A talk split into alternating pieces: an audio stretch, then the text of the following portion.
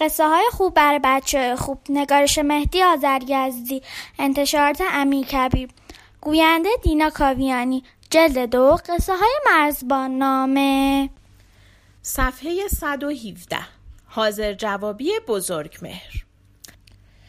روزی بود و روزگاری بود. یک روز صبح زود بزرگمهر وزیر دانشمند خسرو انوشیروان به بارگاه خسرو رفت و کار مهمی در پیش بود، اما خسرو هنوز بیدار نشده بود و ساعتی دیر شد.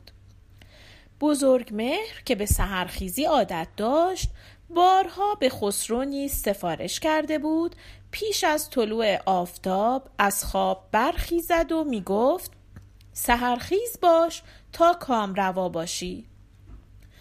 خسرو که بر اثر سرگرمی های شبانه شب دیر وقت می خوابید و صبح دیر از خواب برمی خواست، از این یادآوری بزرگمهر هم که مانند سرزنشی بود ناراحت می شد.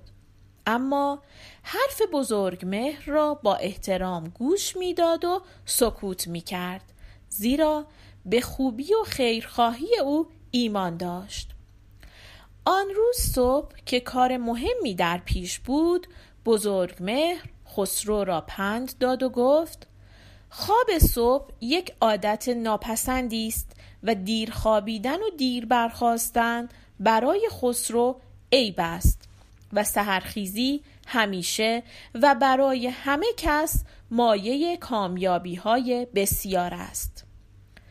خسرو حرف بزرگمهر را شنید و پاسخی نداد، اما در دل فکر کرد که این وزیر خیرخواه دست بردار نیست و هر روز این سخن را تکرار می کند.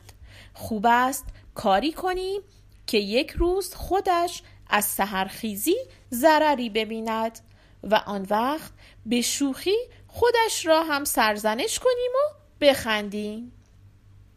آن روز گذشت و روز دیگر نوشیروان به دو نفر از چاکران دستور داد این راز را پنهان دارید، لباس خود را عوض کنید و خود را به صورت ولگردان بسازید و فردا صبح زود که هنوز تاریک است در راهی که بزرگمهر از آنجا به بارگاه می آید پنهان شوید و همین که بزرگمهر رسید مانند دزدها پیش بروید، او را بترسانید و لباسهایش را بگیرید و بروید تا بزرگمهر مجبور شود به خانه برگردد و دوباره لباس بپوشد، اما مواظب باشید صدمه‌ای به او نرسد. آنها هم همین کار را کردند و صبح تاریک بر سر راه رفتند. سر و روی خود را با پارچه‌ای سیاه بستند و ناگهان بر او حمله کردند و گفتند هر که هستی اگر می‌خواهی جان سالم به در ببری هرچه همراه داری به ما بده. بزرگمهر گفت من وزیر پادشاهم و به بارگاه می‌روم، زود مرا رها کنید وگرنه گرفتار خواهید شد. آنها به این حرف خندیدند و به مسخره گفتند دروغ میگویی و با این حرف ها میخواهی ما را بترسانی، ولی ما دزدان شبرویم و وزیر و وکیل نمیشناسیم. زود باش، هر چه داری بده و به سلامت برو وگرنه بد میبینی. بزرگمهر گفت من زر و سیم ندارم، مردی وارستم و دارایی من همان عقل و دانش من است که شاه و گدارا به کار می آید. اگر می خواهید شما را پندی بدهم. آنها جواب دادند اگر عقل و دانش داشتی نصف شب توی کوچه راه نمی افتادی و خود را وزیر پادشاه نمی خواندی.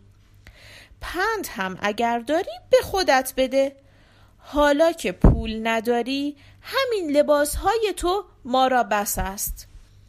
یا خودت به زبان خوش آنها را از تنت بیرون بیاور یا به زور ازت میگیریم. بزرگمهر وقتی چاره را ناچار دید لباسهای خود را به آنها داد و یک تا پیراهن و زیر جامه به خانه برگشت. لباس دیگری پوشید و به بارگاه آمد. آن روز که قدری دیرتر آمده بود، نوشیروان در بارگاه حاضر بود و پرسید: امروز چرا دیر آمدی؟ بزرگمهر گفت: زودتر آمده بودم، هوا تاریک بود، در کوچه دزدان بر سرم ریختند و لباسهایم را بردند. ناچار به خانه برگشتم و جامه دیگری فراهم کردم و آمدم. خسرو لبخند معنیداری زد و جواب داد: خوب خوب خوب است که عاقبت خودت هم فایده سحرخیزی را دیدی. حالا باز هم هر روز به ما بگو سحرخیز باش تا کامروا باشی. پس کامروایی خودت کجا رفت؟ مگر نه این است که امروز هم سحرخیزی کرده بودی؟ بزرگمهر جواب داد: بله، باز هم عقیدم این است که سحرخیز باش تا کامروا باشی. و چنان که ملاحظه می فرمایید، امروز چون دزدان زودتر از من از خواب برخاسته بودند، آنها کامرواتر شدند و لباسهای من هم نصیب آنها شد. نوشیروان از این حاضر جوابی بسیار خوشدل شد و دستور داد تا لباسهای بزرگمهر را آوردند و گفت: این ماجرا آزمایشی برای هوش و دانش تو بود و شک نیست که سحرخیزی هم نشانی از هوش و دانش و مایه کامیابی و آسایش است.